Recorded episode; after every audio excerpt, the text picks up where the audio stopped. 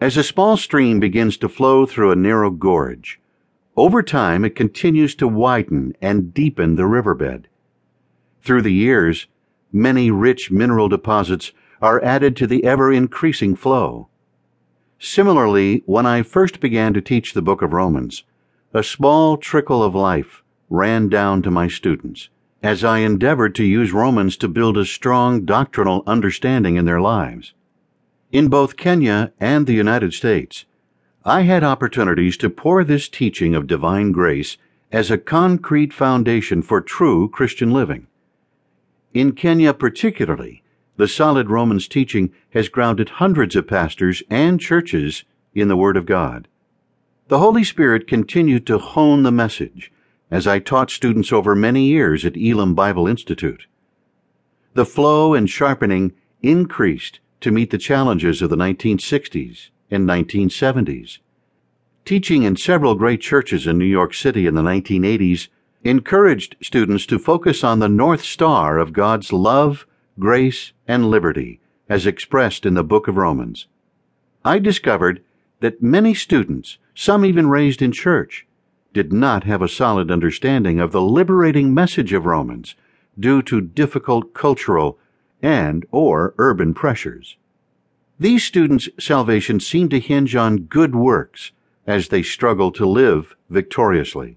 It was pure joy for me to declare to them the inspired revelation as it is recorded in this volume, free by divine decree as my students sat quietly in the classroom listening to the truth of what Christ did for them. Slowly, the truth would dawn upon them, and tears would flow down their faces as darkness turned to light. The message was getting through. At the New York School of Urban Ministry, which my wife and I founded in 1984, I was able to strengthen and sharpen the focus of this book to highlight the courtroom scene used as the template. Before this time, I had centered the teaching on the tree diagram, located in Appendix 3 of this book. My goal was to emphasize that the life of the tree comes from the roots of chapters 4 through 8. As a believer abides in the root, the fruit of chapter 12 through 15 will blossom forth. The courtroom metaphor for me sharpened the divide between the vices and pressures of life in the city and the freedom of His spacious grace. Light was contrasted with darkness, grace with law, and God's free gift with human effort.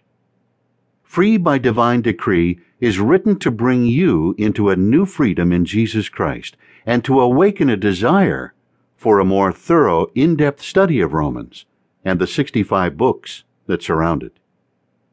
The penalty of sin has been fully paid by Christ's sacrifice, and believers declared legally free are righteous. They are able now to walk in confidence and freedom. Welcome into the divine courtroom. Keep your Bible handy, have a seat, all quiet. The case is about to begin.